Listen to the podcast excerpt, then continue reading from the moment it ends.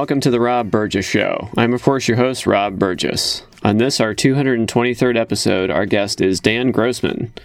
Dan Grossman is an adjunct professor of English at Marian University in Indianapolis and a former Peace Corps volunteer in Niger from nineteen ninety-two to nineteen ninety-four. He has published often in NUVO, a news publication covering the central Indiana area. He has also served as managing editor and arts editor for that publication. He has also published poetry in So It Goes, pLopLop, The Indianapolis Anthology, and in many other publications. Currently, he edits the online blog Indy Correspondent dot org. You can find his book, Mindfucking Roundabouts of Carmel, Indiana, on his author spotlight page at https colon forward slash forward slash www.lulu, that's L U L U dot com forward slash spotlight forward slash Dan Grossman. And now on to the show. So how you been, man? It's been a long time since I talked to you. It has been a long time. Yeah, I've been uh, doing well. Um, my daughter's in college at I U. Oh my gosh. Wow. Yeah. yeah, so that's that's something that um, it's an ongoing thing. And Congratulations, yeah, that's great. Thank you. Yeah, she's really happy. She's a, um, a freshman in graphic design. She's in, enrolled in the art school, and she's got all these internships. Cool. It's pretty amazing that what she's been able to uh, get as far as internships. So I, I'm really happy for her. Excellent, excellent. Um, but for people that don't know who you are, obviously we've known each other for a couple of years now, but uh, for people that uh, don't know who you are, who are listening to the podcast today, uh, let them know who you are. Right. I am Dan Grossman. I am a former arts editor at NUVO, and that's where we met, Rob. Mm-hmm. And also I, I was managing editor for a year um, at NUVO, and then I left to uh, run my own blog. Indy Correspondent dot org is the mm-hmm. name of the blog. And so I've been in Indianapolis uh, most of my life, actually, or actually mm-hmm. I should say Carmel, but really it's all one megapolis, really. Um, despite what some of my friends say, you know, right. It's like ninety-sixth Street to them is like this, you know, Great Wall of China or something, and really it's not. but, um, so yeah, I, I grew up here, um, and I spent uh, two years in Peace Corps in Niger, West Africa. I got a couple of degrees, master's degrees at I U P U I, uh, a master's in nonprofit management, and a master's in uh, English, which I just completed in two thousand one while working as a research assistant at the I U P U I Arts and Humanities Institute. Yeah. Well, I just thought it was important to get a little bit of your background for the purposes of this book, just because it does uh, your background, and obviously a lot of this is is uh, ripped from your from your own life, as as much art is. yeah, um, right. Right. But uh, yeah, tell them what tell them what the name of your book is. I love it. Mindfucking Roundabouts of Carmel, Indiana. Very topical. And, you know, Carmel, Indiana, for people that don't know, more roundabouts in Hamilton County, where we both live, than any other county per capita in the United States. And that's because Carmel, Indiana loves roundabouts. They really, really do. yeah. But sure. um, definitely. Do you mind if I ask you to read some of your poems from your book? Is that okay? Not at all. Yeah. That, that would okay. Be um, I have a couple of requests, but if you have any that call out to you, you know, feel free to throw those out there as well. But, but yeah, I think that title track, I think, I think that would be, I mean, you kicked out the book off the same way. So I think that might be a good place to start. Sure. So the title poem is Mindfucking Roundabouts of Carmel, Indiana. I'm driving my daughter around the roundabout, first of six near U S thirty-one and Old Meridian Street interchange. I'm telling her about the first black hole ever photographed, fifty-five million light years away from Earth. In the center of that black hole, wider than our solar system, is a singularity, infinitely dense and infinitely small. But the singularity at the center of the round of this roundabout is full of regret, and it pulls me in through a wormhole into an alternate universe where instead of working in a bookstore for a decade after my Peace Corps service, I won a fellowship to study Arabic at Cairo University. Immediately after graduation, I'm hired by the Cairo Bureau at the New York Times. I report from all over the Middle East. During the Iraq War, I have two close calls with I E Ds. Se- second improvised explosive lands me in the hospital with a con- with a concussion. I fall in love with the nurse, Sasha Salim. Sasha is into Kabbalah, Pink, and early Madonna. We marry and buy a flat in London. Against the advice of our Kabbalah Center rabbi, I accept an assignment in Syria just after discovering that Sasha is pregnant with twins. Stationed in Damascus, I scored two interviews, arranged by my bodyguard with commanders in the Syrian opposition. Resulting features make the front page, but the third interview that he arranges isn't with the rebels, like he says. It's with ISIS. They put me in an orange jumpsuit in front of a green screen. My rabbi's advice is ringing in my ears as my head, spurting arterial blood, is severed from my body. Just as the lights fade, I make the third turnoff onto Old Meridian Street. We fly by Saint Vincent's Hospital at a wicked clip. It occurs to me as my daughter shoots me a startled glance that I live a pretty good life. it's it's it's a really uh, yeah. I like how you take something uh, kind of concrete and we we're off to the races pretty quickly. often, yeah, often. I, it, yeah, it concrete. I, I think that that's a, a good word, Rob, because mm-hmm. I, I think I was trying to make. I mean, I, I don't know. I'm if I was thinking this as I was writing it, but mm-hmm. but. As I put this collection together, my idea was to try to make the familiar strange, um, because that poem certainly seemed to do that. And even the cover photo where I photograph a roundabout with the sun shining on it, um, this empty roundabout and the sun so bright, um, I, I, I think that was an attempt to make the familiar strange as well. Mm-hmm. Right. And uh, it's interesting because I first kind of met you. I, I didn't really know you were a poet when I first met you. I, of course, just thought of you as a, a journalist. And uh, if, if anyone ever wants to check out your website, well, do you ever give your website again? Let's plug that for sure. Yeah, Indy Correspondent dot org. And uh, so he, I've been uh, writing. Yeah, there. Like he just had a great interview uh, on there uh, that you should definitely check out if you're uh, into music at all. Tell them about that one. That's awesome. Yeah, right. With Tony Levin, mm-hmm. um, who, uh, whose bass lines are so distinct on songs like Sledgehammer, um, Peter Gabriel songs, I should say. Um, yeah. And uh, Shock the Monkey, mm-hmm. um, and uh, Red Rain. Uh, particularly Shock the Monkey for me was, I mean, I remember, I'm old enough to remember the first time I heard that song when it was released, I think in nineteen eighty-two. It was... It was not like nothing else on the radio. It was. Mm-hmm. It had this one repeating groove, um, and it was so different from the guitar-oriented rock.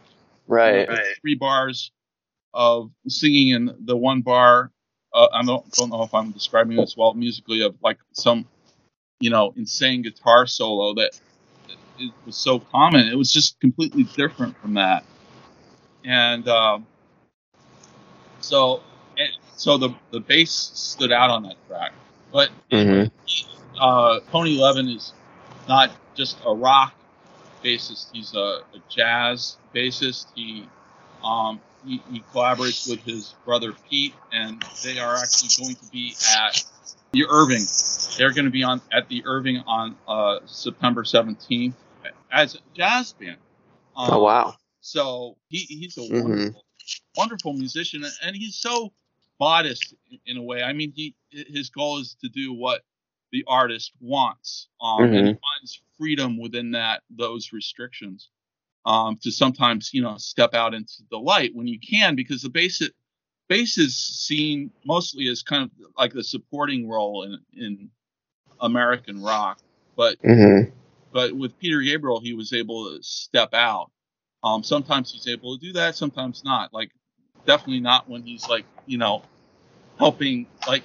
playing along with Eddie Van Halen, no, no real room to like step out with a bass solo there, you know.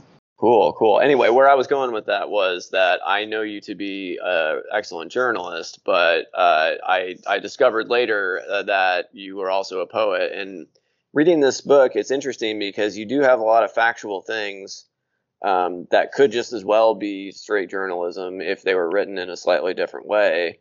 But like you start. You, I mean, you go off into some, you know, some other places with it, but a lot of it is very, you know, fact based. Uh, I'm thinking of a, a history of the Reformed Jews of Indianapolis piece, for example. You know oh, what right. I mean? Yeah. Like that's is that a real story? I, I mean, there there are real elements to that, definitely. Yeah. Um, and I, I guess it's just how, you know, growing up in a secular city. Mm-hmm. I, I think it's really hard to keep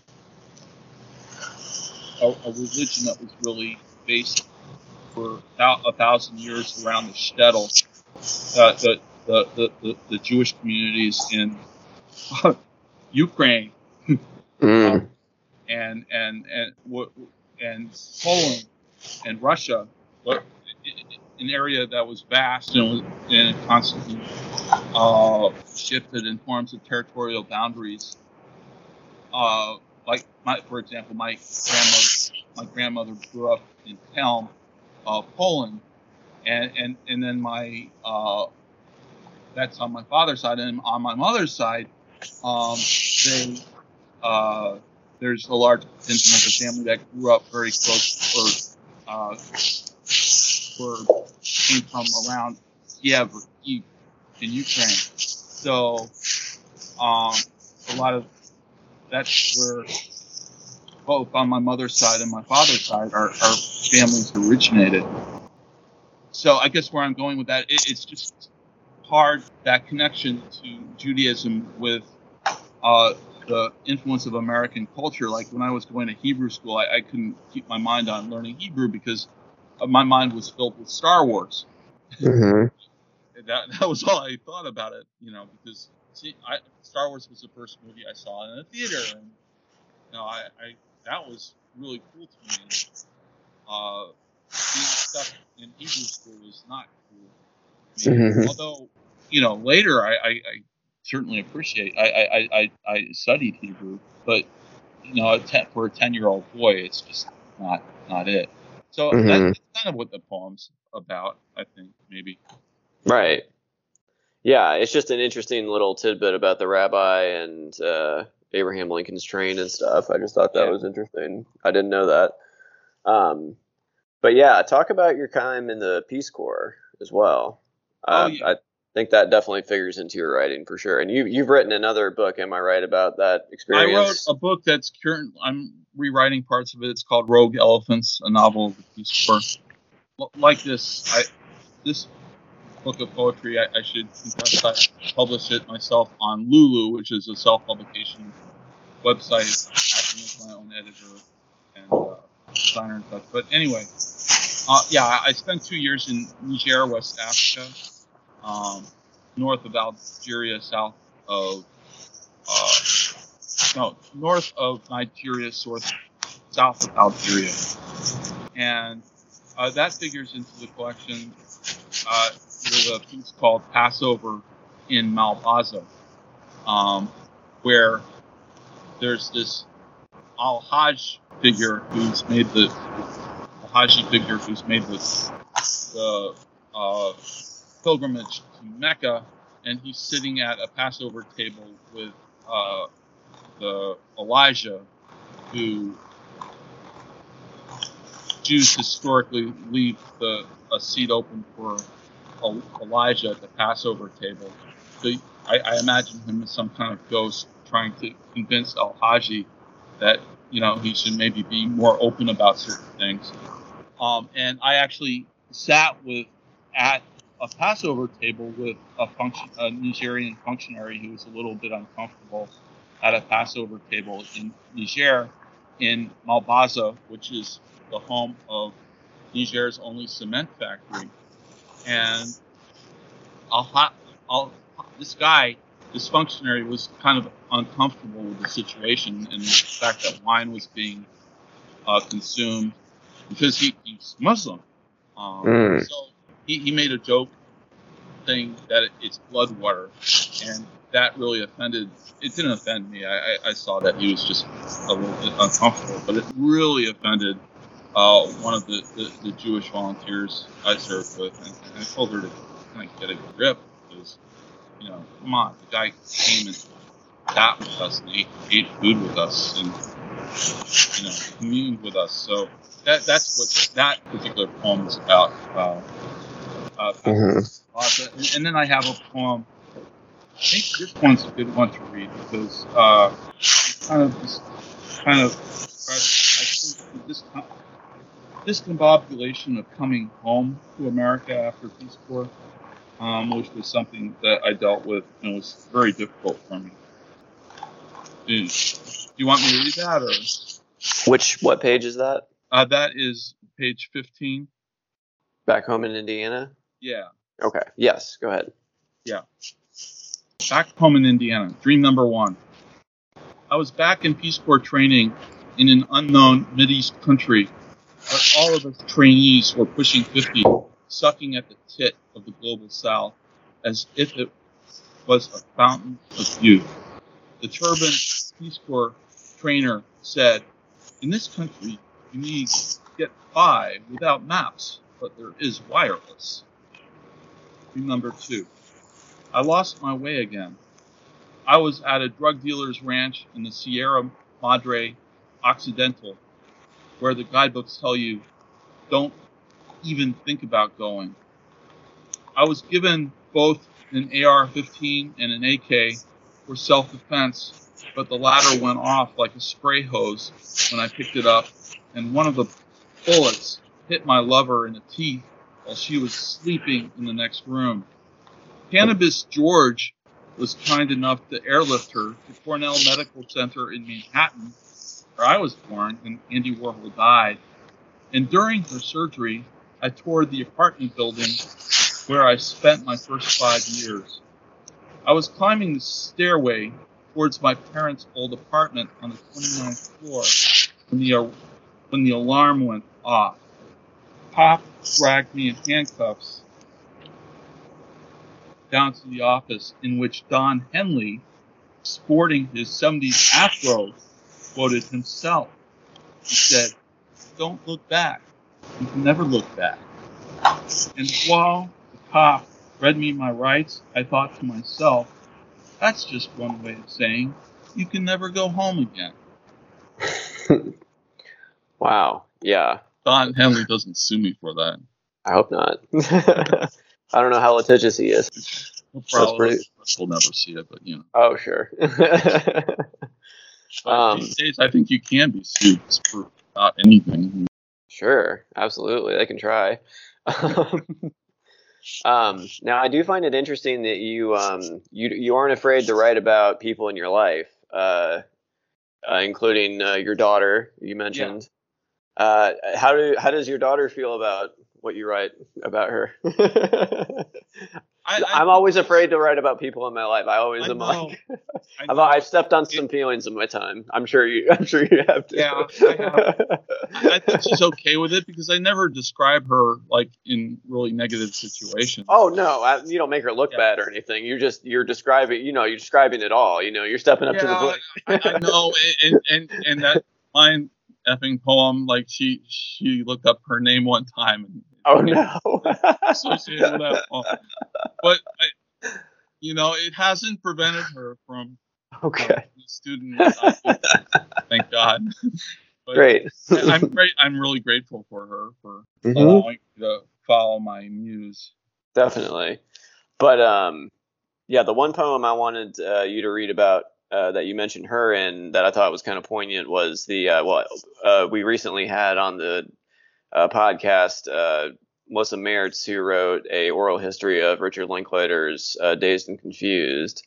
And so we went through all the Richard Linklater movies on that episode. So if you'd read that uh, in time one, I think that'd be appropriate. Yeah, right. And I'm, I'm trying to figure. It's uh, page twenty-eight. In time. I'm sitting with my daughter Naomi in the kitchen, explaining the plot of the Richard Linklater film Boyhood and how its scenes were filmed as much as twelve years apart. So you follow the boy actor as he grows up. It's still dark outside, but it's almost time for me to walk Naomi to the bus from Carmel Middle School. I blink. Now we're in my car at Cool Creek Park. I'm explaining Linklater's Before trilogy as we wait for the photographer who will take Naomi's seen photos. In time, she'll find out why these films are so true to me. Mm-hmm.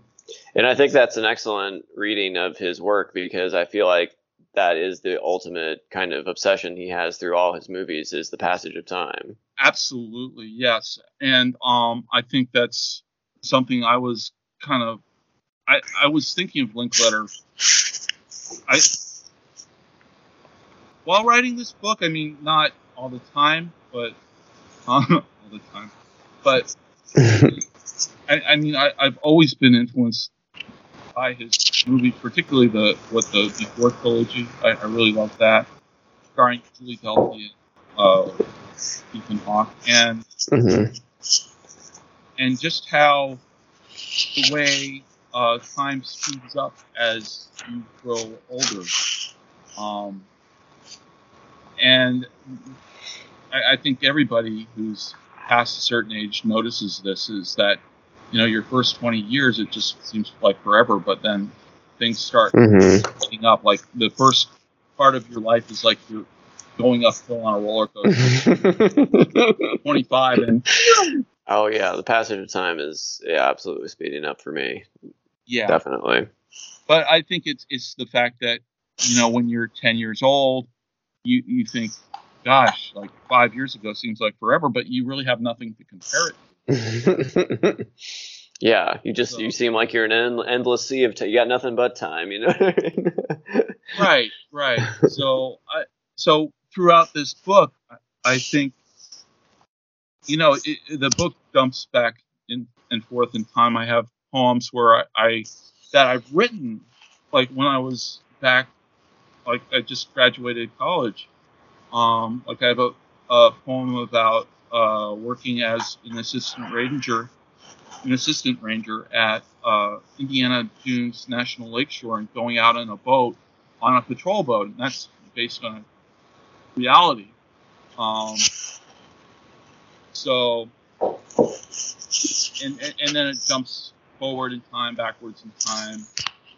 Uh, So that's a big thing in the book, I think. Definitely, yeah. Um, switching gears a little bit, but in the current time, speaking, I mean, if we're speaking about the time it's right now, you do have several references to the war in Ukraine, and yeah, uh, yeah. I did, uh, I did enjoy. Um, let's see, which one was it? Yeah. um, I, would you read? Uh, it's on the next page. Uh, Generation Z. Oh, yeah, yeah, yeah, right. um, twenty-nine. Okay. Yeah. Another film. Well, Generation Z. I watched as the thug in the Casa Bravas. I, sorry. I watched as the thug in the Casa Bravas film Z deals the pacifist deputy the blow, the skull, while I'm grading a student essay. NATO made do it, according to the student.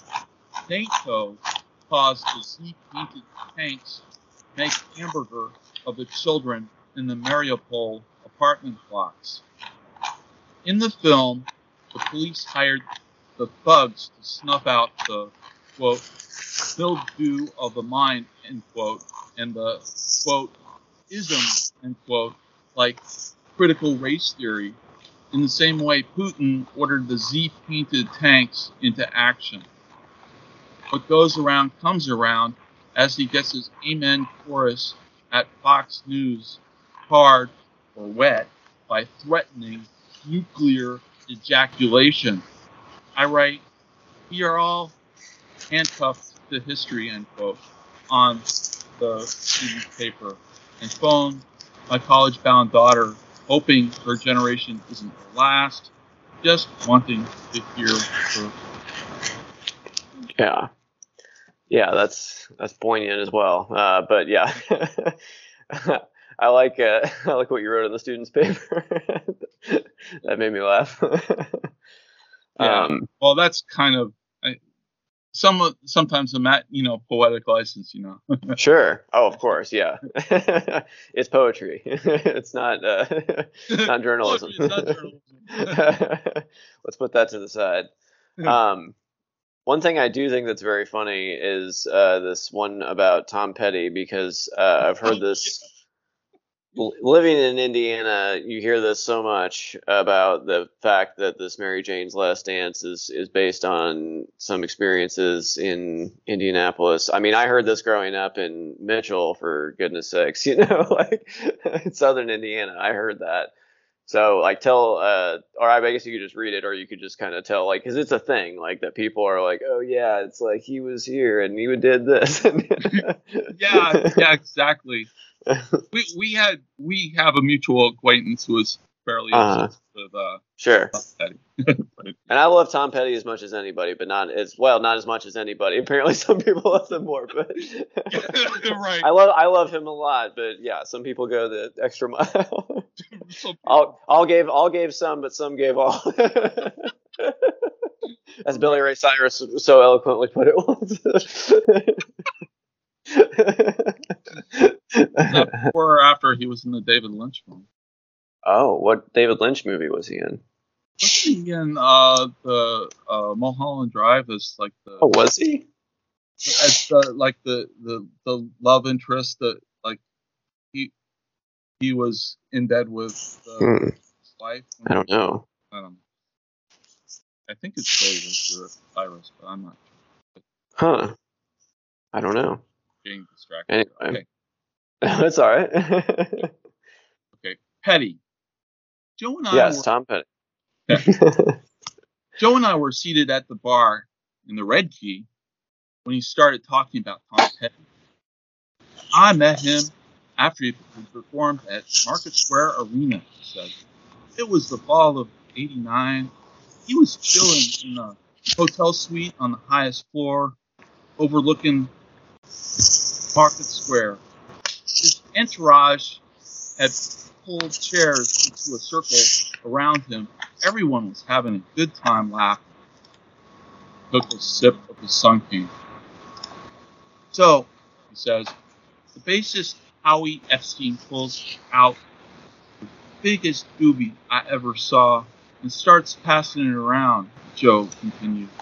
I have a toke myself, and it's not bad at all. Who's your skunk, you know? But then, when it gets to Petty, he takes it and rolls it around, looking at it, giving it his classic smile. You know, the one where you see all his teeth. And then he looks up at Epstein and says, where did you get this? And Epstein says, got it back at the steakhouse. The waiter brought it to me with a shrimp cocktail. And Petty goes, oh, shit. And still looking at it, rolling the damn thing in his hands, he says, looks like my band wants me to have one last dance with Mary Jane. Oh. Then he takes a long inhale, closes his eyes, and smiles. Joe looked up at me, waiting for my response, while I was thinking of the song lyric, which notes the pigeons in Market Square and a woman in her underwear. Then I asked Joe, so uh, you were there when uh, Petty got his inspiration for that song? No shit. He nodded. But our bartender was giving serious cut-eye to Joe. That must have been a big hotel room you flipped. I've heard that story a hundred times from a hundred different people. Yeah, exactly. It's everybody was in the room where, where yeah. it happened. Yeah, but that's really funny. Um, but yeah, was there any other? Uh, I I haven't finished the book yet, but is there any other uh, other ones a little later in the book that, that you wanted to to highlight? Yeah, I'll read one of the love poems. What page? Uh, fifty-six. King of Antarctica? Oh, no, no, no. Uh, no. Before the Deluge. fifty-seven. Okay, yeah. Before the Deluge. Tonight I'll be Martin, and you'll be Hannah. Together we'll close the door on the Weimar. We'll break out of the world of the they and abandon ourselves to desire. I'll duck step my way to your bed and throw off my brown shirt. My heart will skip six beats to your refrain of Ich. Is there enough Liebes between us, between my German and your Yiddish? Will the time horizon open itself to us? These questions I click and send your way while you in your parents' house lay down to bed. Your absence inspires me to complete being and time in the silence of night. Will you at sunrise say hello or off either same to my dreams in which more than tongues pass between us? Don't just text me your answer over morning coffee. Open your Dasein in response. Yes, my devotion to you is totalitarian. I want to strip your defenses down to your rootless being. Will you follow me, my love, into the Vaterland? Yeah, that's that's some vivid imagery right there. You got some real Germanic themes. I do, and I, I might want to explain a little bit about that poem. I didn't want uh-huh. to explain it at the beginning. Yeah, uh, but it uh, the philosopher uh, Martin Heidegger, who became a Nazi, I think, in nineteen thirty-three, uh, mm-hmm. he had uh, this affair with his student Hannah Arendt, who wrote.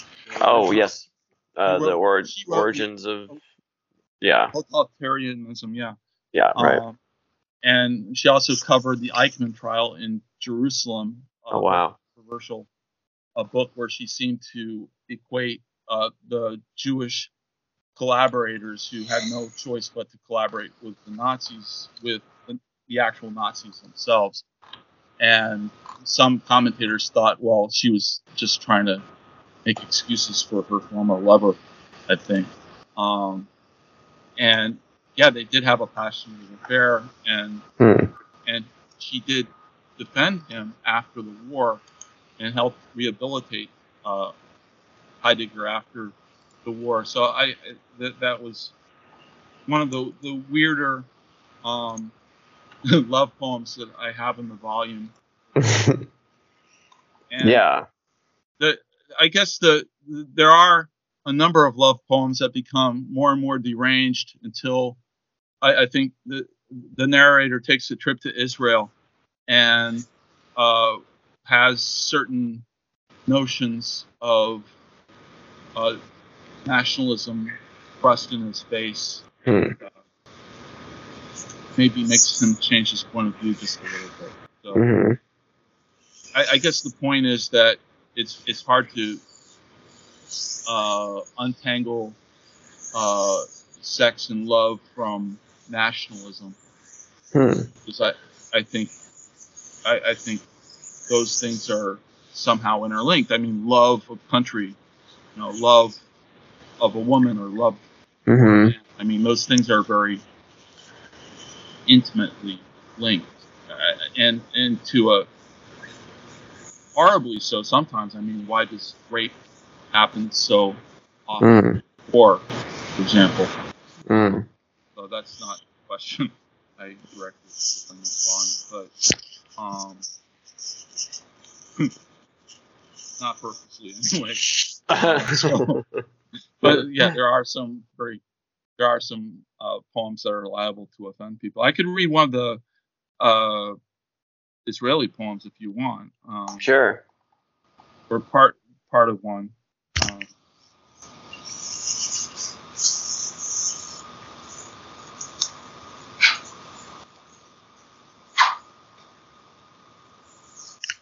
yeah, this is one called Israel Travelogue, and uh, the the character in it acting kind of like a tour guide, kind of like a Virgil to Dante in hell, is uh, the philosopher, the medieval philosopher Maimonides. Um, I hope I'm pronouncing his name right. Um, and he was a, a Middle Eastern philo- uh, he was a, a Jewish philosopher who lived in Spain, I think around the thirteenth century, and he tried to combine like notions of rationalism, Aristotelian rationalism, with Judaism, and, and try to show that Judaism was equal, equally rational. Um, but he was also a physician too, really interesting figure. Um, and he had a book called uh, the A Guide for the uh, Perplexed. I think that was it. Hmm. I tried reading that one. It, it's it's very, very long and very, very boring, I found. But anyway, this is I, I gleaned something from it, I think. So mm-hmm. anyway, this is called Israel Travelogue, and I have traveled in Israel. Israel Travelogue, cities. It's a Shabbat summer day in Tel Aviv. The sky's cloudless, and the beach is crowded with Jewish flesh that's difficult to ignore. My friend Maimonides is pissed. The testes, he says, do much to distract a man from contemplation. I reply, it depends on what you're contemplating. On the ramparts above Jerusalem's old city, the philosopher and I pause for a breather. We're overlooking the Damascus Gate. The multi-tongued babble below sounds like counterpoint for a Philip Glass symphony. The Nachem Sin glows, says Maimonides, and the sun, and thus smites the Jerusalem sun. I recall the filthy Cairo streets. In Beersheba, we eat burgers at a mall near the old Bedouin market. The food court's T Vs gleam like adole- an adolescent's teeth. A drop-dead flight attendant against a Parisian backdrop fills the screen with an El Al advert. Later, at the old market, the smell of rotting fruit makes me yearn for Africa. Everyone here is dreaming of somewhere else.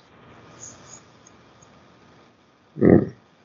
Tell me about uh, Israel, though. I've never been there. Oh, when did you go? Yeah, I've been there twice. I, I was there once right after Peace Corps, uh, kind of just touring around the country. And I, I, I was with a friend, and we stayed with uh, people he knew. And it, it struck me how small that country is. Um, and... And, uh, yeah, we saw the, the borders of uh, Egypt, Jordan, Syria, and it, it's just nothing like the States. If you look uh, at the mountain range, you know, on the horizon, you know that's not in Israel. It was just a very strange feeling growing up in the States mm. and going to Israel and, and seeing how tiny it is. Um, and then... Uh, And this was in nineteen ninety-four, my first time, when uh, the uh, the Oslo Accords had just been signed, and there was a little bit of hope that, you know, the Palestinians and the Israelis might coexist, um, just a little bit of hope. Um, but then a year later, uh, Rabin was assassinated. So, mm-hmm. And then two thousand three, when I visited uh, with my former wife, uh, who I still live with, um, but we uh, visited Russia, uh, her uh, hometown of Cherkavyets, and then we visited her mom, who's in Israel. Um, so we went from the largest country in the world to one of the smallest, and that mm. claustrophobia just compounded, because even like the people are spaced out in, in, in Russia, and you know, people have like the sense of distance, like when you're talking to them, and mm. you know, and everything is spacious and there's forests everywhere. And, and then you go to Israel, and everybody's crowded together on the beach, and people are yelling in your face. Um, and it, it was a difficult time in Israel, because there there were a lot of bus bombs that had just been exploded, and everybody was angry at each other. Um, and uh, and her mom lived near Haifa, and I, I met my the sole surviving relatives of my grandmother on my father's side when we were there, and it wasn't a particularly pleasant uh, meeting. I um, and uh, that, so we, I, I described like the situation of my uh, Taya, my former wife, to my my relatives, and and that basically. My my long and short of it is Katya's mom is not uh, Jewish in, in the sense that American Jews would consider her Jewish, um, or Israeli Jews would consider her Jewish. But they, nevertheless, she was able to come to uh, Israel um, in nineteen ninety-one, mm. and or no, I, what's it, ninety-six. But and so. I was describing this to my relatives, who uh, apparently are very right wing, and um, the the the patriarch of the family nods his head and says "ma l'sot," which in Hebrew means "what to do." Like, what the fuck? It's like, what, what do we do with these Russians? That's how I, I thought what he was saying. So wow, it was, it was like I, I don't, well, of course, he didn't think I understood in Hebrew, so. Um, wow. So that, that was an interesting moment. But. Yes, definitely. Wow. Uh, well, I mean, this is great. I don't want to. I don't want to make you read the entire uh, book. People should definitely go out and buy it. Uh, where can they get it? Uh, they can go to lulu dot com, uh, the bookstore on lulu dot com, uh, or they could just. Uh, They can find it on barnes noble dot com as an ebook. Uh, I think the probably easy way, easiest way to do that is just to put in the title into a search engine, and it, it'll come up in various guises. So whether you want an ebook or if you want the, the hard copy, um, the softback, paperback, I should say. Mm-hmm. Well, great. Definitely. And it's very entertaining. I'm not just saying that because uh, I like you and, you know, I'm your friend, but I I think it's like it's good. I can heartily recommend it just as uh, good writing. So I, I think everyone should ch- check it out for sure. So, um, but w- yeah, one thing I always ask uh, here at the end is uh, what music have you been listening to lately? Oh, good grief. I've been... Uh, there's this French woman singer, Cleo. I've been listening a lot to her. Um, I, I've been listening to a lot of some of the people, believe it or not, in uh, Tony uh, Levin's orbit, like Shankar, who plays double, he's a Indian musician, plays a double violin. I, I, I do listen to a lot of like sitar music, like Ravi Shankar, and um, uh, just spanning the spectrum. Really, there's a, a a song that I really I just discovered this uh, piece, this instrumental by the Paul Butterfield Blues Band called East West.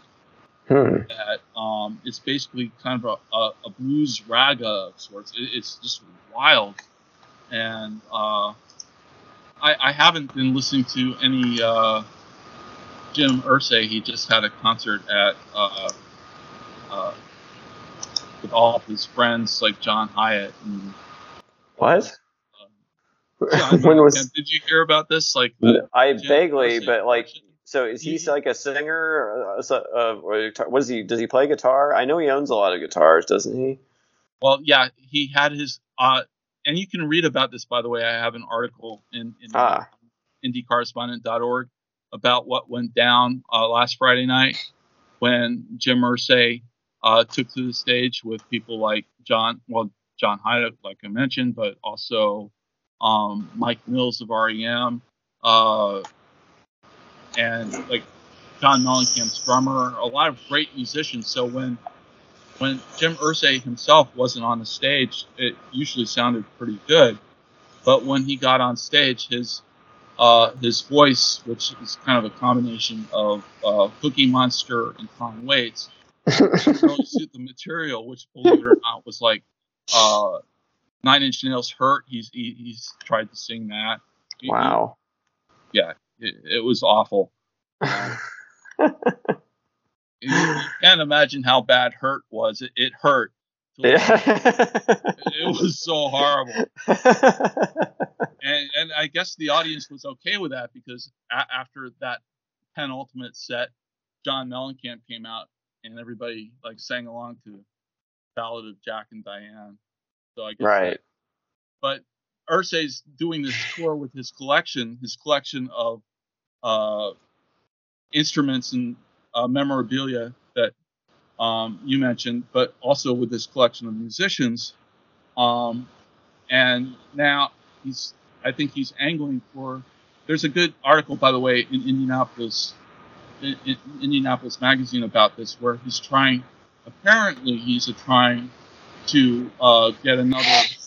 Uh, at least according to Indianapolis Magazine, I, I, I don't want to make this claim myself, so I don't get sued. Um, but he, he's apparently, according to the magazine, he's trying to get a city to host his museum idea, where the city would pay for uh, this big museum to house his collection. And one of the cities that can he's giving the opportunity to do this to is Indianapolis, which has spent what seven hundred fifty million dollars already of taxpayer money on Lucas Oil, and that still hasn't been paid back. Mm. So, so he's doing this this this thing, um, buddy buddy with these great musicians, but you know sticking it to the taxpayer, according to Indianapolis Mag Indianapolis Monthly magazine. Allegedly. Allegedly. Don't forget the allegedly. Absolutely. Just, no, I, I never want to make this no. claim without good sourcing. Absolutely not. No. What kind of journalists would we be? Yeah, um, bad one. Right, exactly. But uh, hey, thanks for coming by. It's been a lot of fun. It's been yeah, uh, overdue. Yeah. yeah. I've, Let's, been, I've been meaning to check out your other podcasts as well. Cool, um, yeah. Please do. And yeah, please come back. Yeah. For sure. Thank you so much. I really appreciate the opportunity. Cool. Well, uh, have a good rest of your night here, and I'll talk to you soon. You too. Take care, Rob. All right. Bye.